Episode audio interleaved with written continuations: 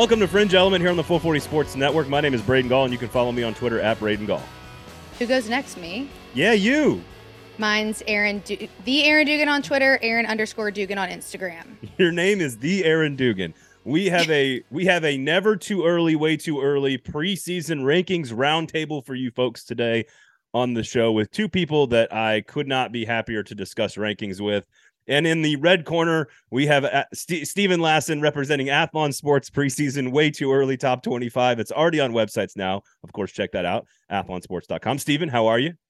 I'm doing great. It's always good to be here, Braden, with you and Aaron and my good friend Michael Bratton. You can also follow me on Twitter at Athlon Steven and check out all my work at AthlonSports.com. He did the introduction for me, Michael, of course, that SEC podcast in the blue corner. Michael Bratton joining us as well. So we've got a whole host of people here. Everybody's got power rankings. Michael, how are you? Welcome to the show, my friend. Hey, thanks for having me. Always, uh, you know, up to talk some SEC football, even though it's the middle of January, and I think most non-crazy SEC fans are not even thinking about next season, but people like us certainly are. So I'm ready to talk about it. Yeah, we don't like those people. we're not friends with those people who watch the college basketball.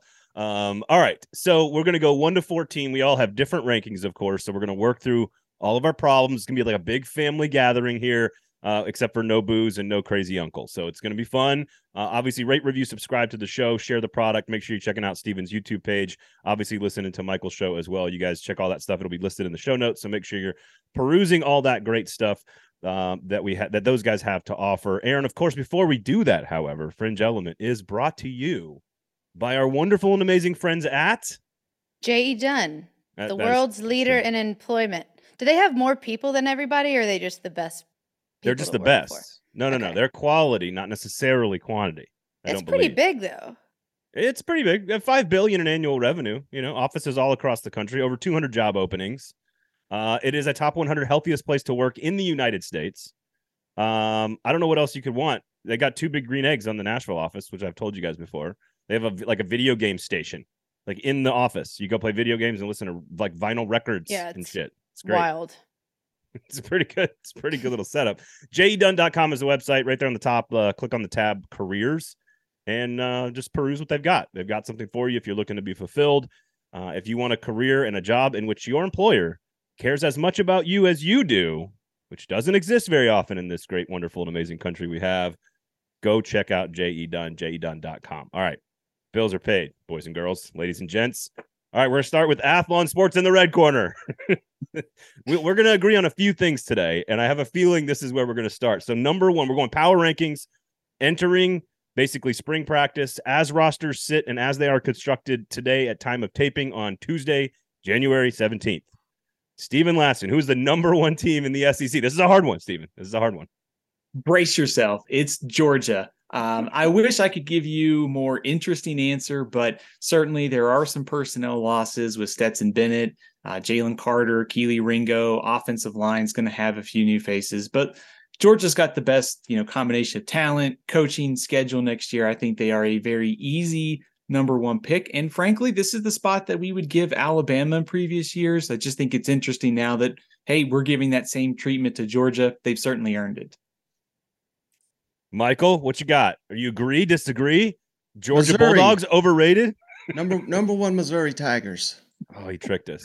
He tricked us. No, us. of course. I mean, I, you can't do a list like this. It's not legitimate if you don't have Georgia. And I'm trying not to base this on what just happened, but I mean, just a clobbering of TCU in the national championship game. What a performance!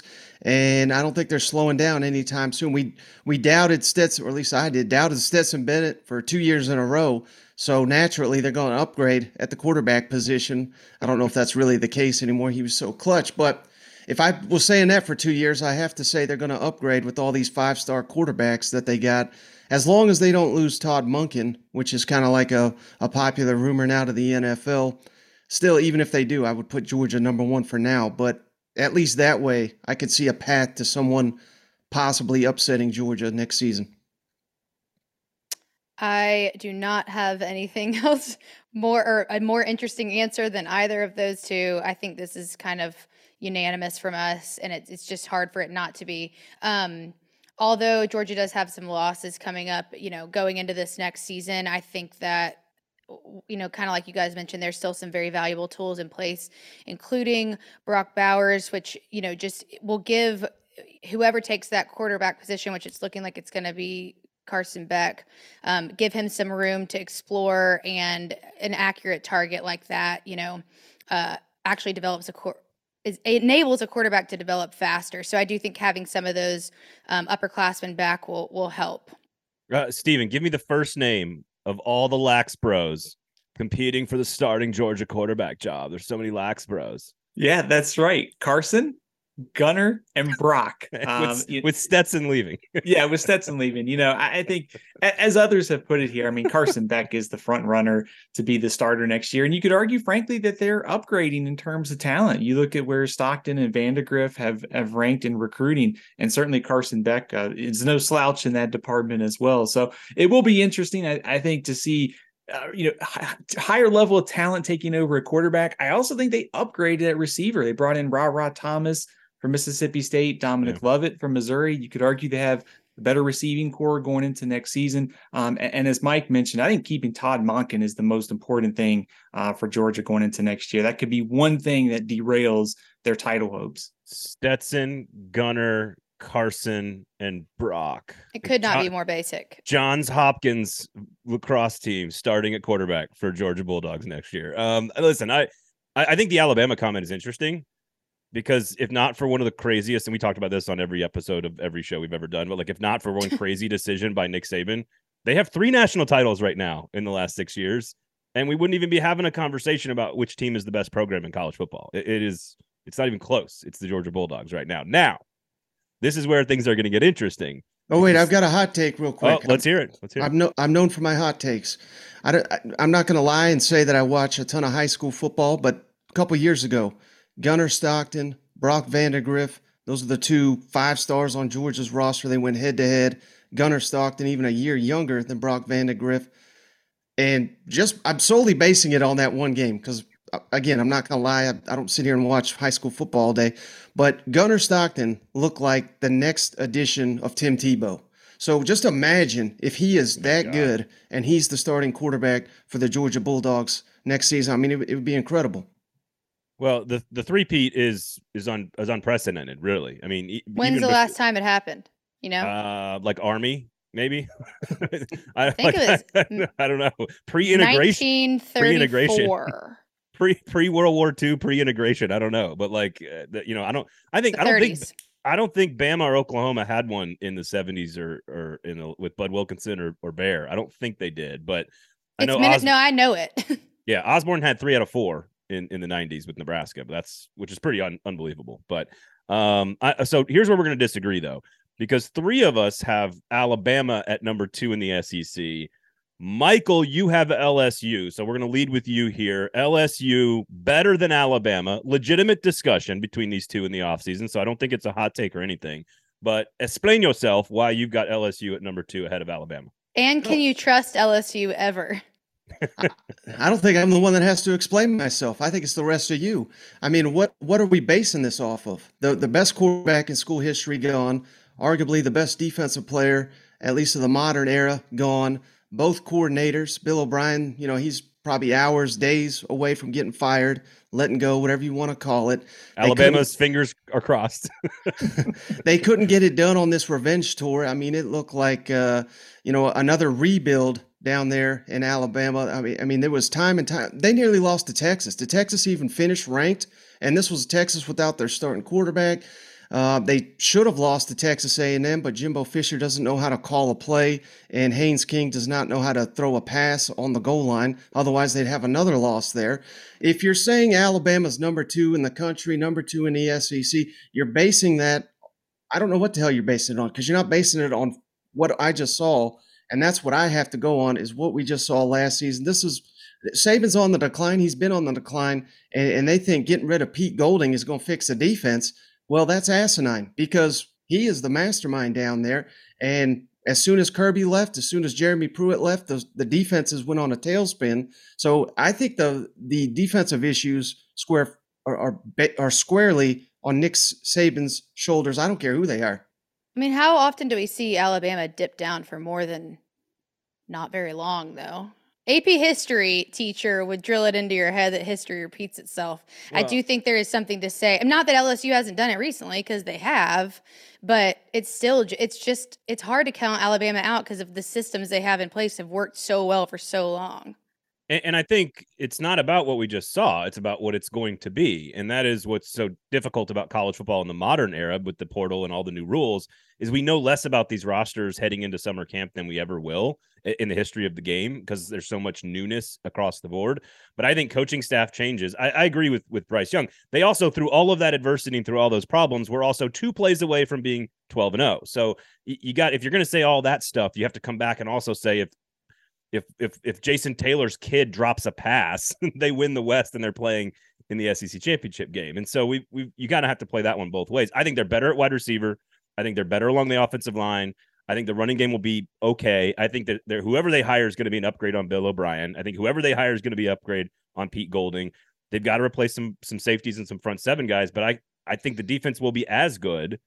And LSU's losing two or three of its best players as well. So I, I just I, I think they're pretty close. I think they're pretty close. I lean stability, track record, Alabama depth, talent, building the roster. Brian Kelly's really great. That's where I would lean that way, Stephen, if, if I had to go Alabama. It's really close. Um, I wrestled with this one. I, I think I, I kind of defaulted almost to Alabama at two over LSU, largely just because of you know recent history. Like they've like we talked about just a few minutes ago, they've been the easy team to pencil in at number one. And when you start looking ahead to this season, I, I think to to kind of play devil's advocate at the same time, I think everything you said about Alabama is certainly true, but they needed a lot of Bryce Young bailouts over the last two years just to get in those positions. So now that he's gone, who steps up at quarterback? Um, you mentioned the offensive line. There is some turnover. There's turnover in the secondary. I think one thing, if we're thinking ahead, is that the game is in Tuscaloosa and you give Nick Saban a couple months to get ready for this game. By then, Alabama's probably going to be loaded for that matchup. I think on LSU, the one thing I, I, think we probably should appreciate about Brian Kelly a little bit more is I think the stability that LSU hasn't had will be there under him. Like Edwards' run and Les Miles, it was always a year to year roller coaster.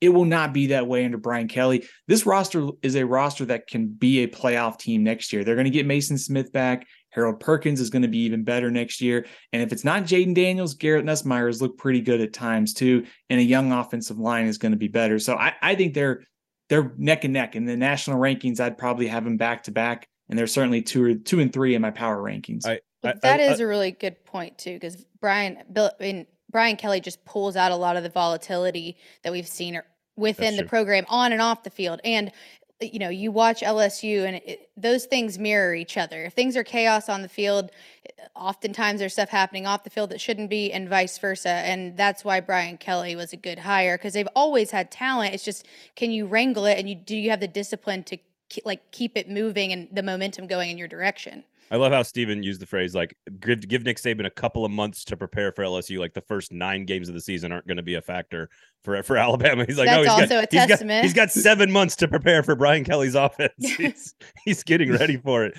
Um, uh, listen, I, I think LSU and Bama is going to be a fun debate. I think we're going to get to SEC media days, and it's going to be a really fun debate.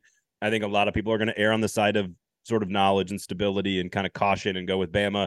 I, I don't think LSU's crazy, Michael. I don't think it's crazy to pick them at all. I. I I think you're banking on some things having to happen, and uh, those are certainly possible with Brian Kelly leading the way. Uh, I've got LSU at three. I know Athlon Sports, Stephen. I don't want to speak for you, but you we've got LSU at three. So we obviously, uh, Stephen, you and I are pretty close with with Michael in terms of where we like LSU relative to Alabama and Georgia.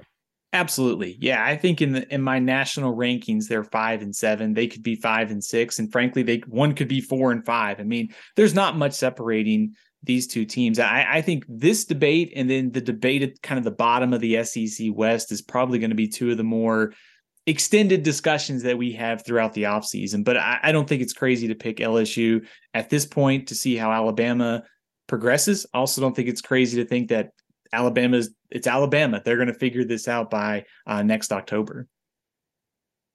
Aaron, you at number three have Tennessee. Michael, you have Tennessee at number three. Aaron, we'll start with you. I I, I am far lower on Tennessee than probably all three of you. So I will eventually I will eventually defend myself. But you've I'm got the going balls to at three. admit something. I did this a little bit for interest intrigue, just so that we didn't have the exact same. I don't want to have the exact same top three as both of you. I did it for a little bit of a shock factor. I really do. Th- this is a hard one for me. And I think that with LSU, you're going on what you've seen, and it's a much easier sell and buy that they belong in that spot. But I think Tennessee's intangibles that we talked a lot about last season of, you know, their belief that they could do things when not a, a lot of other people saw it, what they were able to do against Alabama, and just the culture that Josh Heupel has built there. I do think it puts them in contention. Um, but I, I still under I still understand why you guys have LSU at number three. Michael Well, why do I got Tennessee three? I mean, ahead of got- Alabama. of course they just didn't they just whoop Alabama? Aren't they going to do it again? No, They- they did they got- not just whoop Alabama. They got Joe Milton. He's going to win the Heisman. You know what I mean? I know you're a big Joe Milton fan. This is a Tennessee. How can you debate what Josh Heupel has done? I mean, there was people, reputable people, when he got hired, said this is going to be five years before they make a bowl game. They won a New Year's Six bowl game with their defense, mind you, over Clemson uh, in the last game we saw. I think the defense is not the train wreck people assume it is. It was against South Carolina, but that that was essentially uh, the, the major blemish they had on the season. The the defense won them the Pitt game. It won them the LSU game. Again, it played well in that Orange Bowl. Uh, I think the defense is, is a lot better than people give it credit for. It's more deeper. It's got more talent. That's where they're really killing it in recruiting the last two years. Is bringing in all kinds of uh, pass rushers that I think is really going to start to show itself next season. And Josh Heupel, my friend uh, Adam McClintock, he's part of Matrix Analytical. They do hirings for well they don't do hiring they make they make recommended hiring so this is not some guy with a website or anything. He's got josh heupel as the second best play caller in the country and i don't think there's any debate about that. I mean hendon hooker was awesome. I don't want to diminish anything he did but who the hell was he before he got to tennessee? I mean he he couldn't you know he lost a job at virginia tech and this was a, a bad virginia tech. Um, if if it's not joe milton i don't know if you guys saw this today take this for what it's worth Oh, oh, oh, wait a second. Are we going? Are we going Cruton rankings here? Let's yeah go, on- let's go Cruton rankings, baby. On3 sports just said nico their five-star freshman is the number one prospect not the number one quarterback number one prospect in the country so i don't know i mean if again if it's not joe milton i think they're going to be fine with nico um, probably not going to be as good as they were last year but i mean they were just so dynamic on offense with josh heupel i, I think they're going to be in every game they they play including georgia which has to come to knoxville this season Uh, Steven, did all those defensive five stars uh, matter for Texas A&M this year? They didn't, especially when No, it came to stopping the run. Uh, you know, obviously A and M had a lot of issues on On both a sides of the ball. but yeah, I I think you know I think a lot of things that Mike said there are true. Like I, I just trust Tennessee to reload on offense. Maybe it's not one of the best in in college football at number one or number two in scoring offense, but I think it'll be somewhere in the top. 10 to 15 once again i think defensively you know they are going to require a lot of those guys to kind of grow up on the job when you look Yep. at the scoring defense from last season they cut their scoring defense total about a touchdown. They were also much improved against the run. Um, Byron Young is gone. The secondary struggle. Like those are two areas that I'm going to be watching for Tennessee. They have some tricky road trips. You know, they have to go to Florida early in the year. They have to go to Kentucky. Have to play at Alabama. So I think if you're if you're a Tennessee fan, you're really optimistic about the offense despite the Yeah. losses and how the defense comes together. Probably determines whether this is an 11 and 1 team or closer to 9 and 3. Well, that's So- something LSU and Tennessee both have in common a little bit, like you mentioned, is just that need to kind of fill fill things in on defense and make sure that they're working properly, um, and make sure that everything is clean. And then, you know, but for LSU, I do think the advantage, if there is one, trying to put one team above the other, is the um, the Two all of two Jaden all Americans, two all and- Americans in the front seven that Tennessee yeah, doesn't they're the have. whole, Like, the, all like the, they're all all five of their you know starting offensive linemen. I think is yeah, you that's know, another one. We talk about that being at the core of the stability of a team is the, you know, the offensive line working together well, and it's something that you can't rush. And so to go into the season with that, I think it's a huge advantage for them. I, I am glad that I'm very clear, not very clearly not reputable because uh, I did I had I had Tennessee making bowl games. I did not see the upside that Josh Heupel has already delivered. Like, there's no question that I did not see that. I thought they'd be pretty good, eight and four, nine and three, pretty consistently.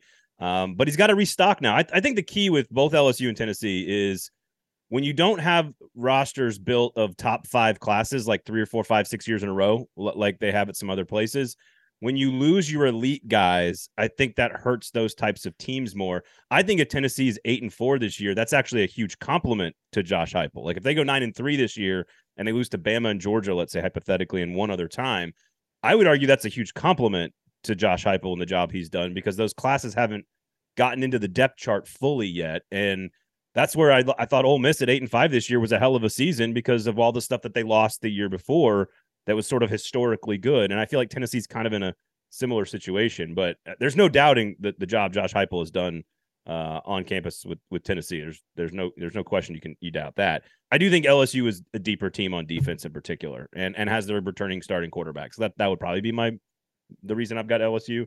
Yeah. Um, eh, you've got Bama, Michael at four. You've kind of already explained a little bit why you feel that way. I guess my question for you is with Bama, and this is for everybody because I've got Tennessee at four. Steven, you've got who do you have at four? Tennessee. Tennessee Athlon Sports officially Tennessee at four, and then uh, Aaron, you've got LSU. So we have the same top four. How how low is the lowest team of this group, if that makes sense? Like how low down the national rankings, uh, Michael, do you have Alabama? Probably six or seven. I mean, I'm pretty biased to SEC, so throw them all in the top ten. You know what? I think I think the rest of the country sucks and we saw that in the playoff. All I had to hear about was Michigan. Oh my God, this Michigan team's so good. Well, they've embarrassed themselves twice. Ohio State, I, I give them they they played well. We we can Ohio State is a legit team, but the rest of them, nah, get the hell out of here. Steven. I, I, think they're all top 10 teams right now. Um, you and I kind of dis- I think disagreed a little bit on where Tennessee is, Braden. But I think right now, I think where it's it's hard. Like, are you projecting ahead, or are you just kind of taking a snapshot of these teams going into the spring? And I think t- going into the spring, I would put Tennessee in the top ten just based upon what happened last year. I don't think they're far behind some of these LSU or Alabama at this point. Aaron, how far down the list you got LSU outside the top ten at number four in the SEC? Uh, yeah, that's hard when you. I'm the only one here. I'm the only one here that has like Tennessee at like 15 or 16. So um, I I think they're good. I just don't think they're top 10 good. That's all. Yeah, I, I think LSU. I think it's hard. It's hard because I got it hanging I mean, in here somewhere. I, I, don't know. I think you'd right on right on the border, if not in the top 10. I think you could put all four of those up there. And I'm not quite as biased uh, outwardly as Michael is, but um, yeah, there's a I could I could see them all four being in there. I and I absolutely could see Tennessee eventually being in there. I just don't think they deserve even if to start to now. start there. Yeah, yeah even if they that. don't start there. Um, all right, so here, we're gonna pause here because this is where we're gonna have lots of disagreements because this is where it gets real fucking crazy uh, in the SEC because there's a lot of different opinions about a lot of different teams. So let's go down to the very bottom where we all agree. Aaron, who do you have at number 14 in the SEC right now?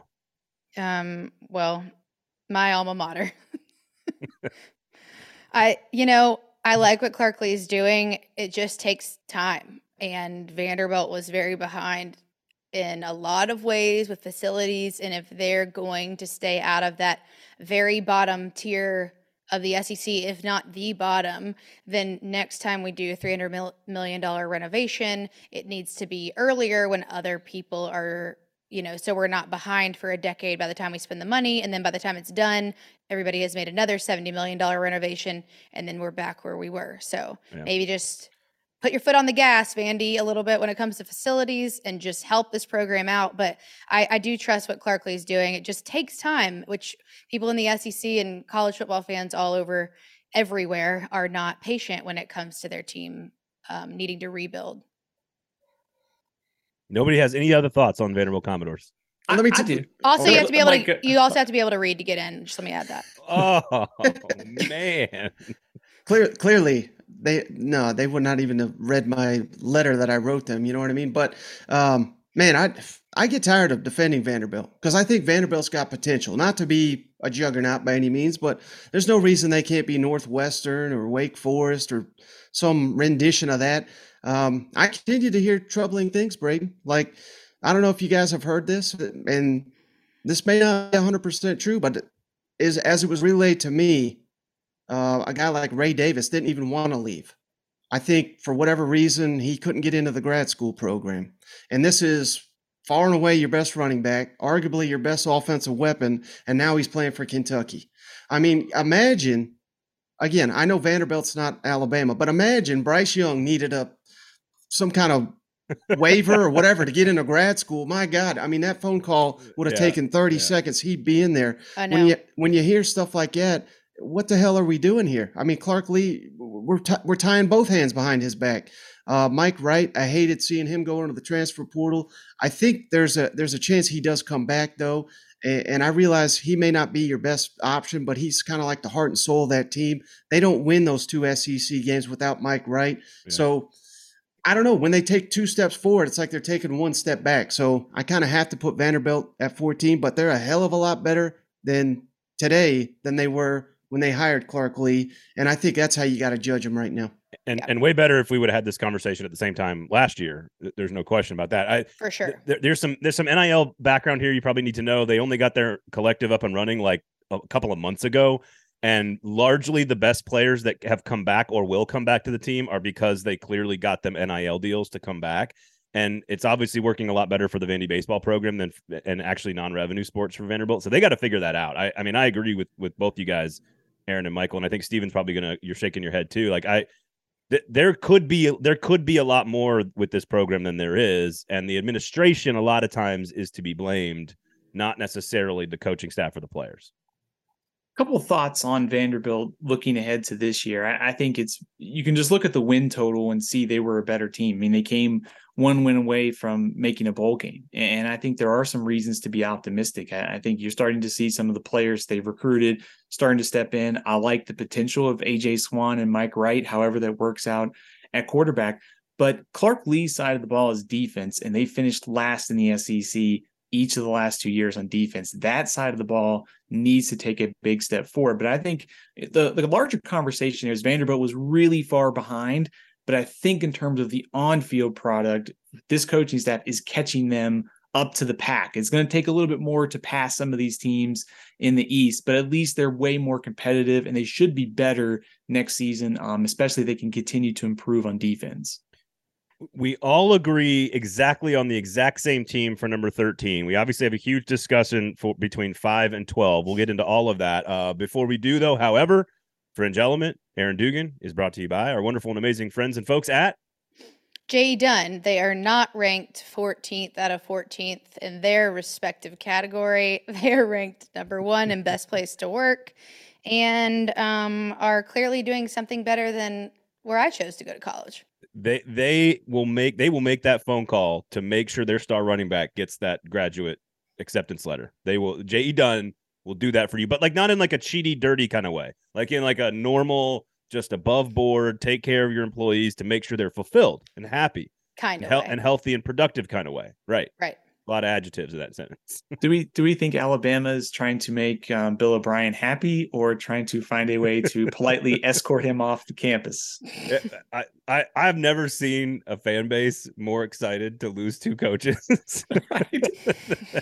than Alabama. Uh, and uh, the problem is, is they're not going to need to go to Jay Dunn because some a bunch of idiots are going to give those two guys a bunch of cash. I guess one of them's Lane Kiffin. so I guess we'll I guess we'll get to that in a second. But uh, jaydunn.com is the website. Uh, just go click on the tab right there at the top. Just click on careers. You can check out all the job offerings that are open. There's offer. You don't need any background. Everywhere. You can Yes. literally move wherever you want to, basically in the country. and Anywhere that doesn't suck. any- They have an office. For the most. JE Dunn, they'll get you a graduate degree and they, you can they'll move you anywhere that doesn't suck. Go to jedunn.com and look for I mean, these aren't, yeah, you know what I mean? It's not like offices in the middle of like, Topeka. you know, yeah, it's not like a Texarkana headquarters. It's like wow. wow. Is that- Charleston. that But I have home- family from there. I always pick places where my family lives because I feel like it's more Is justified. that the home of LaMichael James? Is that right? LaMichael James, former Oregon running back from from Texarkana. Like? Texarkana. Yeah. Some people don't even know that exists. Is he the guy who moved across the border to get into like a better high school so that the high school could get him into Oregon or something? There was somebody like I didn't. I don't know this story. Texarkana is in Texas, by the way, just so everybody knows. it's not. It's not in Arkansas. Isn't Uh, there also part of it in Arkansas, I don't know. Where's Kansas City, boys and girls? Does anybody know? Missouri? exactly. One of them. Yeah, yeah, exactly. J J jdunn.com is the website. website. sound dumb. mercifully, mercifully go to the website and just click on careers and look what they've got. I promise you, you will find something. You don't need any background in construction. They will take care of you because they're just a bunch of awesome people. They're just a bunch of awesome people that'll get you a really good job and they'll make sure you're happy when you do it. So just go check them out, jdunn.com. All right, let's get to the rest of the SEC. And apparently, I've already made a, a huge mistake because look, life comes at you fast in the SEC. Things move quickly. That SEC speed will get you every time. And we don't all agree on who is 13th. Michael, you have a different team than the rest of us. So why don't you lead us off here? 13th in the SEC. Yeah, so initially I did have Missouri 13. I put this out immediately after, uh, I think it was the night of the national championship game, but things change quickly, as Braden says. I give Florida all the way down at 13, Whoa. changes at Missouri, failing to sign a top quarterback at Florida. I mean, I, I don't think it's crazy. I don't think that he should be on the hot seat or anything, but what happens if uh, if we win five, six games at Florida? I don't think they'd fire Billy Napier, but I mean, last year was just a complete waste. I mean, it, it, it's been said many times it's a year zero, and I think that's fair. Next season they open. You know, I don't want to make this too much about the schedule, but they open at Utah. They only get three SEC games at home. This could be a hell of a difficult year for the Florida Gators, and uh, if if what's his name, Graham Mertz, if that's our starting quarterback, I got real concerns about the Florida Gators this year. I do too. Uh, I think you know I've got I've got Florida one spot ahead of Missouri in my power rankings, but I think as Mike said there, there's a lot of concerns about this team. If you look at last year's roster and start thinking ahead, like the best players are all gone. I mean, it's O'Cyrus Torrence, Anthony Richardson. You know, Ricky Pearsall did decide to come back.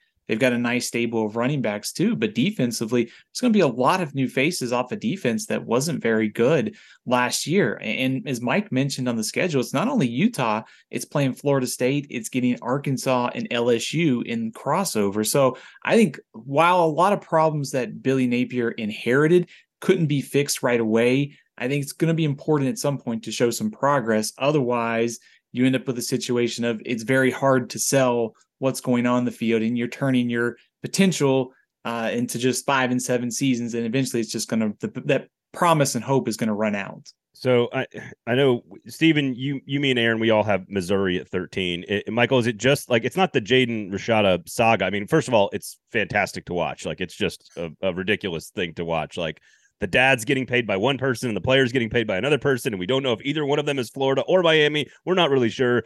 Uh, he's not enrolled in classes as of time of taping, but like that could change. Is it just? It's not just that one piece, right? Like, is there more to it than just that for you, Michael?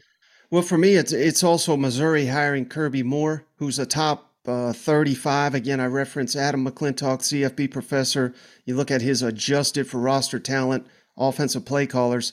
Uh, Kirby Moore from Fresno State was, I believe, top 35, like I just said. That was one of the biggest issues for Missouri last season. Drink supposed to be this offensive mastermind. The offense just never got going, and it's been that way for a while. So I think he's hired a very credible play caller, and they keep getting guys on the defensive side of the ball, which is clearly the stronger side, to commit to returning that I thought on January 9th would be off to the NFL. So um, Ty'Ron Hopper, their their best linebackers back, their entire secondary. They've added some pieces via the transfer portal. I think Missouri's defense is going to be really, really good. The big question mark, obviously, is the quarterback position. Brady Cook's out for the spring. Sam Horn, this is going to be his opportunity to potentially, uh, you know, grab the momentum there. If Sam Horn, who Josh Heupel wanted at Tennessee, if he's the real deal going into his redshirt freshman season, Missouri possibly a, a much more dangerous team than we're giving them credit for. When you look at both of these, you know, teams too, and you're looking at Florida's schedule and Missouri, I mean, they're both as as they often are in the SEC, extremely difficult and there's not even a ton of breathing room even in their non-con games because you've got Florida, hold on, I'm pulling it up right now. Florida has Utah. Yeah. Utah right to start the season, and then their other, and then you know they always play Florida State, which is you know different year to year. They get to breathe against Charlotte at the beginning of the season and McNeese State, and that's basically well, and I guess Vanderbilt. Um, but although Vanderbilt had some surprises up their sleeve this year, um, maybe that's possible. I don't think it's Yeah. likely. But Missouri also has some tough, you know, crossover too, and can or sorry, not crossover, non-con and Kansas State, and then they're are they playing Memphis? Yeah, Yeah. playing So Memphis that's and not St. Louis. Yeah. it's not a super easy, you know, non-con game either. So not that any SEC schedules really have a lot of breathing room, but sometimes you get a little bit more non-con um, than either of these two teams are because those are two two pretty good non-con opponents on. Well, am both I. I? It was very late at night when I looked this up. Florida's crossovers are LSU and Arkansas. Arkansas. Okay, so Missouri's got Arkansas as well. I just like that could be two really tough games for Florida. I do think Yeah. again, I've I've got Florida at twelve.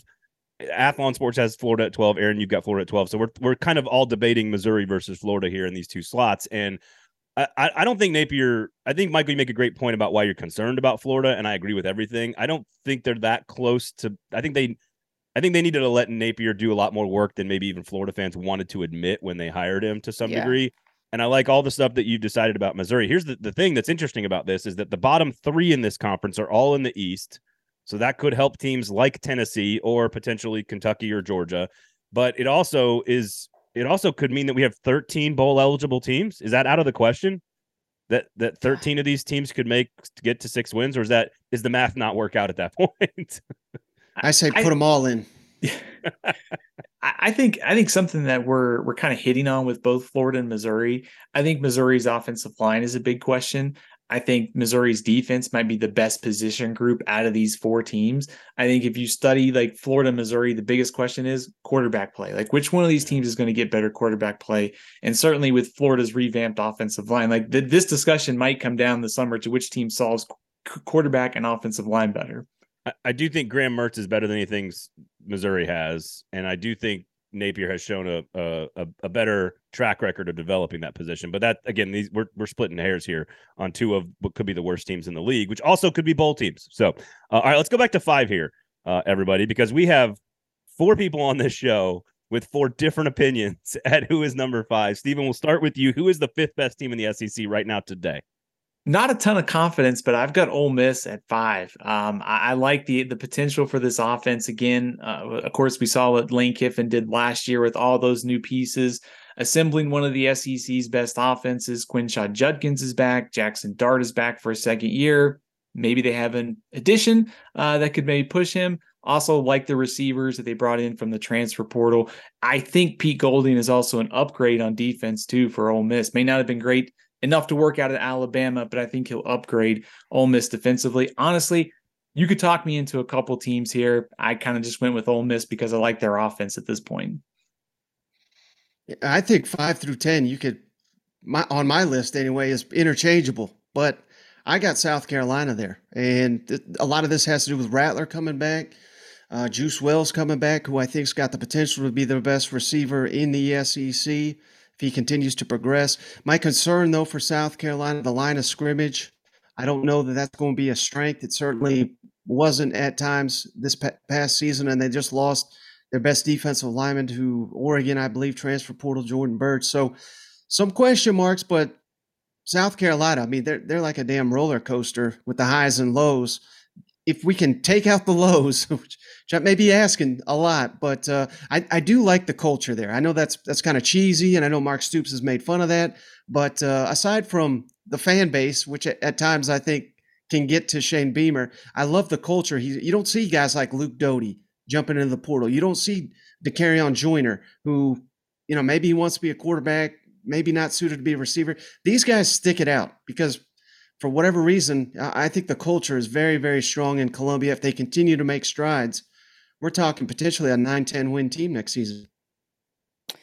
Yeah, for me, um, talking about that, you know, that fifth spot, I have Arkansas there. Um, and part of that, everyone knows how I feel about, you know, the coaching staff at Arkansas. And I've been just waiting for this to kind of c- fully come to fruition for them for the past couple of years because I think they have the right pieces in place. I mean, I, they did have losses obviously up and down their roster in the past couple of years, but the coaching staff and the consistency is there, unlike it has been for a lot of other programs in this conference. And I'm just kind of waiting for it to hit. I'm hoping it's this year, but I will say that it's not going to be easy if they do come out at number five because they have they don't have their home games they've got some must win ones and they have to they'd have to win you know three out of they play BYU, Mississippi State, Auburn, and Missouri. And I think even to get to bowl eligibility, they'd have to win three of those.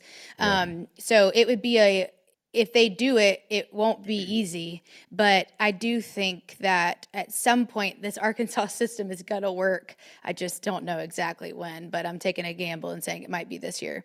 I think those are all perfectly wonderful and amazing, smart, logical cases for those three teams. like, totally agree. Uh, except for I'm going to go with Kentucky at number five. Um, and again, for kind of almost all. Now, if you look at the schedule, just avert your eyes if you're a Kentucky fan. Just don't don't look at what you have to play on the schedule because that's not. uh, I'm, this is more of like a power ranking in January, not a where do I think they could finish potentially. Uh, I think the offense is going to be really, really good because Liam Coen is that much better. I, I think Devin Leary is okay. I think he's solid. I think he's a great replacement if you're replacing a guy that people believe is as good as Will Levis. Maybe could possibly be at some point in the future. I don't know.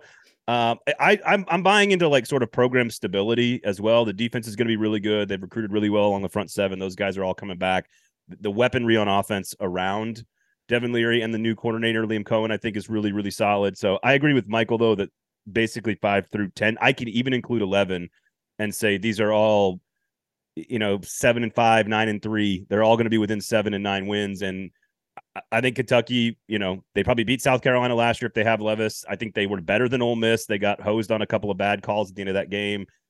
If that's a bad year for Kentucky, I think we're kind of. I, I think they're going to be undervalued by sort of the group think because they don't have the star power necessarily as some of these other other teams do. Uh, I, South Carolina is fascinating to me. Like I, you can't really explain what they're doing. Like you can't like you like you can't explain it's Beamer ball mixed with like Sam Pittman you know, just being an old guy, like just like like come play for me, guys, and like injecting some life into the program, and then they're beating teams that they're not supposed to. Spencer Rattler finally figures it out at the end of the year. Like I, I don't know what to make of South Carolina. Um, It's tough. but I've I've got Kentucky at four. So Steven Steven goes with Ole Miss, Michael goes with South Carolina, Aaron goes with Arkansas, and I go with Kentucky. Who we got next? Michael, we'll I've start got- with you. I got I've got- Kentucky right there for everything for everything you just said, and I think, hell, Mark Stoops is getting paid nearly nine million dollars. If we cannot finish in the top half of the SEC, we may have to get his ass out of here. I mean, but you know, I, I would have to imagine all off season they're just going to be motivated. I mean, this is this is a, obviously a developmental program. Uh, they've they've lost a couple guys via the transfer portal, but they've obviously gained. I think what they've gained, they're I'm going to be talking about the biggest winners from the transfer portal when it closes uh, on Wednesday. I think Kentucky's going to be right up there. So um, the offensive line, though, is, is a big, big question Yeah. mark. They've added pieces there. If that doesn't gel together, none of it's going to work. If it does gel together, they may be the most improved unit in all of the SEC. So I like Kentucky right there at six.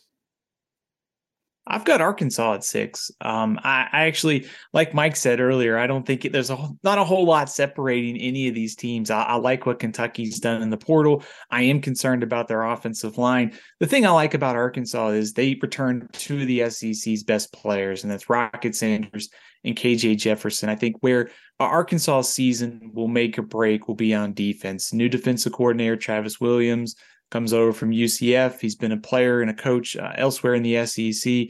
And they brought in some guys to the portal, but this was a defense that I think kind of underachieved. And you also look at some of the guys they've lost, they've taken some hits on this side of the ball. I don't think scoring points should not be a problem for Arkansas. It's the other side of the ball Yeah. uh, that I have concerns about. So there could be a lot of 48 to 45 type games next year in Fayetteville. I've got Arkansas at six as well for all the reasons you just laid out. I think they're like a slightly better version of Ole Miss. Like like different defensive coordinator, great quarterback, great running back. Like they're not all that different. Those two programs, Yeah. it, it- literally how they're built this year. I kind of lean Arkansas over Ole Miss right now. Uh, although Aaron, I know you like the Rebels. Well, I had, I mean, I had Arkansas. Bef- I had Arkansas in the five spot, and then Rebels. Right. So continue. Did to you say that about- backwards? No, I, I just was saying you like the Rebels next. Sorry. I Oh, one- okay, I okay, okay. I was word. like, wait. Sorry. Um, yes, I think I'm I'm on the same page as y'all with most everything that was just said, and then also if I don't know where to look with a team, um, I, I do tend to, which really applies more for. Uh, maybe Ole Miss over some other teams coming up that are a little bit further down my list, but it's just the stability of the offensive line. And I sound like a broken record, but it's just so important and something that cannot be taught that quickly. It just has to kind of work out and figure itself out. And they have four of five. Um, they're returning offensive li- starting offensive linemen, and um, you know they kind of got a taste of what it feels like to get come out of the gate hot last year. They just couldn't finish it off, and then they come out win like seven straight games or something. So I think that if they they had got that feeling, now they have the f- like the stability of Lane Kiffin and knowing that he's not going anywhere, and I think it's just up from here for the Rebels. I know, Aaron, you've got Kentucky next. I know, obviously, Michael and I are very high on them. So uh, you got Kentucky at seven. So you not too different in terms of where we evaluate the Wildcats there. Uh, let's talk Mississippi State here for a second, because Aaron, you've got them at eight. I've got them at 7 You've got them next, Michael, at seven as well. I'm oh, having Oh, an. wait, I Oh, apologize. it's been changed. It's been changed. I'm calling another audible Audible, for two reasons. Omaha. Bobby Petrino, Oh. come on down. I it's so hard to we'll get to A and M in a second, but but Mississippi State's so impossible to me to evaluate because I think like if if if I could combine Ole Miss and Mississippi State and take like the coaching staff from Ole Miss and put it on Mississippi State, I feel like Mississippi State would be a great team. But like I just I don't know about Arnett. I don't know about the they're you losing some pieces on the on the defense. I, I don't know, Steven. You wh- what do we what do we think about Mississippi State here, boys and girls? Pro- probably the hardest team to rank. I, think obviously the coaching transition. I think Zach Arnett's putting his his kind of stamp on the program with by hiring Kevin Barbay as offensive coordinator. I mean, he's going away from the air raid, probably trying to get a little little bit more balance. I think the good thing is is that Barbay's offenses, whether it's at C- CMU or App State, have been very productive. Um, but it is a change, and I think just that unknown with all the transition kind of pushed Mississippi State down my list. I like the fact Will Rogers is back. You mentioned the defense. Some of those guys um, who were could be seniors decide to come back for next season. I am concerned about losing uh, Forbes in the secondary because he was so good the last couple years. So I I think Mississippi State, if we we can get a better idea on some of this transition, what does the offense look like? You could easily put them a little bit higher, but I think just unknown uh, Zach Arnett being a first time coach to the SEC. So, Mi- Michael, you are first with Texas A&M. So you've got A&M now at seven. Um, they're lower on all of our lists. So, I, listen, I know the reasons why you're buying in. I, I probably agree with all of them. I, I, I have too much PTSD with the Aggies. Like, I just it's it's too many years. It's too many years of this. Back Big Twelve, SEC doesn't matter what conference. Uh, and I've, I've done normally all. the- LSU's job to be this unpredictable. know, That's what I know. that Texas A&M feels like me trying to predict what LSU is going to be like for the past couple of years, and I'm just like, I don't know. Yeah, and I, I think everybody that's hyping up the Aggies this offseason, they're going to conveniently forget that the defense, particularly the run defense, went off a damn cliff last season. So that that is going to be something they're going to have to adjust. They've got all the talent in the world. They've got um, uh, you know one of the, the the most overhyped head coaches in college football history. I'm trying not to be negative. Every time I bring up Jimbo, I'm negative. I apologize. But hiring Bobby Petrino, I think, takes away all the extra stuff on Jimbo's plate that he doesn't do well. And I think it also at the same time takes away from Bobby Petrino's responsibilities, all the many things like running a program that he cannot do effectively. All he's got to do is call plays, develop these quarterbacks, and if he's just got to do that, I think potential there, he could be a grand slam for Texas A&M. It's the inmates running the asylum. For how long will it last? it this is a very volatile team for next year. I think the, you know, we've touched on this a little bit, but when you look at anything after four in these power rankings, like you could make an argument for A&M to be the fifth best team in here. Um, they, they just, I think you could put you see them some, in some early top 25s. Nothing would surprise me about this team. It could implode and they could finish four and eight, or they could rebound and finish eight and four. I honestly like they're they're right behind Mississippi State as one of the hardest teams to figure out. I, I think defensively, gonna have to be a lot better up front. You look at their secondary too; they're very thin at the corner spots. I like Conner Weigman, Evan Stewart. We assume I think Rueben Owens will take over the number one running back spot. There's a lot to like there, but I also think that there's still some questions, especially along the offensive line. It was a group that massively underachieved, had some injuries. Still skeptical of Steve Addazio being the right assistant. So they have the talent to finish top 25, but they also have the volatility to implode and finish uh, 13th on this list too.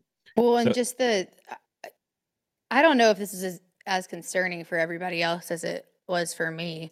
And I think Jimbo Fisher is highly entertaining, but things do trickle down from the top.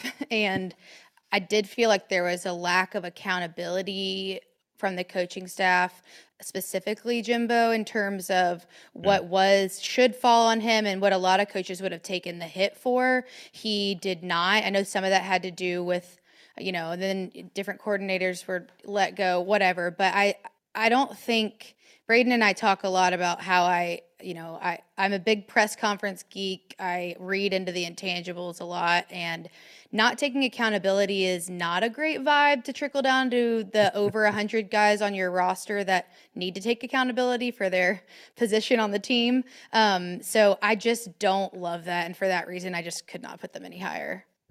So, all right, we'll re- recap this real quickly here. Michael Braden, you have South Carolina five, Kentucky six, Texas A&M seven, Mississippi State eight, Arkansas. Nope. No, no, okay, all right. Well, hang on then. Hang on then. Ole Miss, five, Stephen, you have Ole Miss five, Arkansas six, South Carolina seven, Kentucky eight, Mississippi State nine, Texas A&M ten. I go Kentucky, Arkansas, Mississippi State, Ole Miss, South Carolina, and um, Aaron, you go Arkansas, Ole Miss, Kentucky, Mississippi State, South Carolina, A and M. If that's confusing listening to it, just imagine trying to read it. Um, Stephen, you are higher on South Carolina than the two of us. Michael, you've already kind of given us your South Carolina spiel. So, Stephen, I, I know you've got South Carolina in the top 25 for Athlon Sports, athlonsports.com. Um, give us your thoughts on why you like South Carolina ahead of Kentucky, Mississippi State, A and M.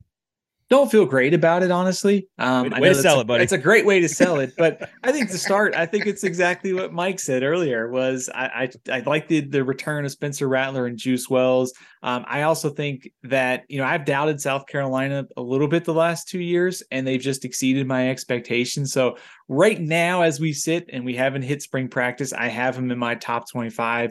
Once we dissect this team a little bit more, maybe they move down. I love the special teams element too. I think Pete Lembo is one of the best, if not the best, special teams coach in college football. I have concerns on the offensive line, and I still have no idea what to make of the Dow Loggains hire. It seems very curious to me for for many reasons. Yeah, that one's a that one's a weird one. All right, Michael, correct me again for the third time on the show. Yeah, so I, I like Ole Miss now, number eight. I, right. I, just I love the move of Pete Golding. I think that's a major upgrade for Ole Miss. And the names I keep hearing of, of the staff that he can potentially build up there, they're basically getting former Alabama assistants known for recruiting and their defensive, uh, you know, you know, learning from Nick Saban, obviously. So I think the defensive staff now will be significantly improved in Oxford. And it sound I don't think it's official yet, unless we just missed it here while we were recording. But it sounds like Walker Howard, the former LSU five-star freshman in the transfer portal, likely to go to Ole Miss and I love that too because I'm not completely sold on Jackson Dart. I saw enough of him to think that he's a good player, but I think you bring in a guy like Walker Howard because at, at LSU, where they got two capable quarterbacks, he had no chance of, of stealing any snaps. At Ole Miss, I, I assure they're not telling him, hey, you come in here, you'll start because we got Jackson Dart. But if you outperform him, we will go with you. And I got more uh, faith in, in Lane Kiffin than just about anybody to coach up a quarterback. So if we're adding to the quarterback room or fixing the defense a little bit, I think Ole Miss got some serious potential next season. I, have got Ole Miss at eight as well. The reason I would have Arkansas ahead though is because because of Dart. I actually think KJ Jefferson is more dependable. while the injuries might be a problem, I think Jackson Dart's inaccuracy and sometimes like his athletic ability is off the charts, and when it's good, it looks real nice. But I think KJ Jefferson is a little bit more dependable uh, as far as those two teams. Again, I think being built virtually identically. Um, Aaron, you and I have South Carolina at nine, so we probably need to defend that a little bit. Again, I think some of it's we don't really have a big gap between five and nine. But some of it's I just can't put my finger on how this program has been so good in the last couple of seasons and overachieved so much. And eventually you just have to tip your cap to the guy. Yeah. I mean, it, something's working and we don't necessarily have to understand how or why to know that it is and it is um, there is talk about culture i mean i think the most impressive culture changes i mean we haven't really i guess we don't see as much inside the LSU program because that's just not as much Brian Kelly's style as it is Shane Beamer. He lets you in a little bit more and kind of lets you know what's going on. And and um, him and Josh Heupel to me were the, the most impressive culture changes on a dime whether that's because we can see into it more or you know whether it's really the case. It's just to be able to turn a program around that quickly and shane beamer's a definition of a chip on his shoulder and that's what south carolina needed to have and it is fun when things are good in columbia. That fan base as they have all said for years they have everything that they need to be great. They just needed somebody to make it work and all the other things were in place. They weren't facing the same challenges that Vanderbilt had. They have create like top of the line facilities, um, you know, support from the university, and um, yeah, I mean. You, you can he's, win. He's heading in a direction, and he didn't look like he's slowing down. I, so. I don't think you can win championships with like just doing all the little things right, but I think you could turn a program around by doing all the little things right. And I think that I, how much upside does that give him? I don't know. Um, but I think Shane Beamer was on this show last summer saying the most overrated thing in college football is that you have to be a great play caller to be a good head coach. Uh, and he's showing us right away you don't need to be a great OC or a DC to be a good head coach. It's a totally different skill set, which leaves us to one program left. and I love that we finished on this this this team because I is the most interesting man in America coaching the most interesting program in America uh, that is sure to explode in your face at any moment. Um, the Auburn Tigers, we we all think they could be better than the worst teams, but not into that same group that we just discussed. So, Stephen, we'll start with you. What do you make of Auburn? I've got him at 11. Aaron's got him at 11. Michael, are you changing or do we all have him at, you got him at 12? We got him at 11. We're all basically about the same here on Auburn. So, Stephen, we'll, we'll start with you to end the show today. I don't think it's crazy to think that they easily exceed number 11. Um, I, I think that they're this, what this, the staff that Hugh Freeze has put together is top notch. Ron Roberts and Philip Montgomery should be great play callers. I also like what they're doing in the portal. They've hit the, the line of scrimmage hard on offense, which they really needed to do. Brought in some guys on defense. Really, the biggest question for me is going to be how does all that transfer, new staff mesh? We saw this at some of the places last year. It worked really well think quarterback play is probably the one area that Auburn is that's the one area that gives you a little bit of pause. I saw enough out of Robbie Ashford to think there's some upside to where he could really thrive in next year's system. We'll see if they can bring in anybody from the portal, but I've got him at number 11. I think they will be significantly better. I could easily see him exceeding that if the quarterback play line of scrimmage falls into place. Well, I think their actions in the transfer portal tell you everything you need to know about uh, what they think of Robbie Ashford. I mean, they've tried to get every damn quarterback in the portal to come down there. So uh, look for them to upgrade there, no doubt. I love what they've done on the line of scrimmage because I thought both sides was probably the weakest in the SEC prior to the portal opening. They have they have landed some studs on, on both sides of the line of scrimmage. Uh, they may be the best uh, or most improved team via the portal. Um, and Hugh Freeze, say what you want about him. I'm not a fan of him personally, uh, but as a just looking at the X's and O's and, and, building the program, I think he could certainly say far more accomplished than Josh Heupel when he got to Tennessee, but not quite as accomplished as Brian Kelly when he got to LSU. But we've seen those two coaches turn their programs around immediately. No reason Hugh Freeze, with the staff he's assembled, can't do the same. So I wouldn't be stunned at all if they win, I don't know, eight, maybe even nine games might be stretching it, but seven, eight win team mm-hmm. next season. I think that's if if you're an optimistic Auburn fan, that's what you're hoping for. And just you know, you pull the stunner of all stunners, beating uh, nine and four, nine and three Alabama in the Iron Bowl. Oh God. I am not. Uh, I am aware of what Hugh Freeze can and probably will be able to do. I am not his biggest fan either. Um, but I think this conversation will be very different next year.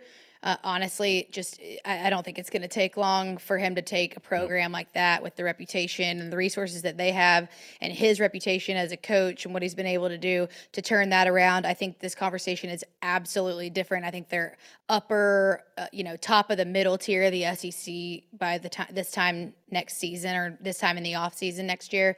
But right now, I just haven't you have we haven't seen it yet, so there's nothing you know, I can't really do anything with them until I kind of see something happen on the field. And I just don't have, you know, we don't have the knowledge to do that at this point.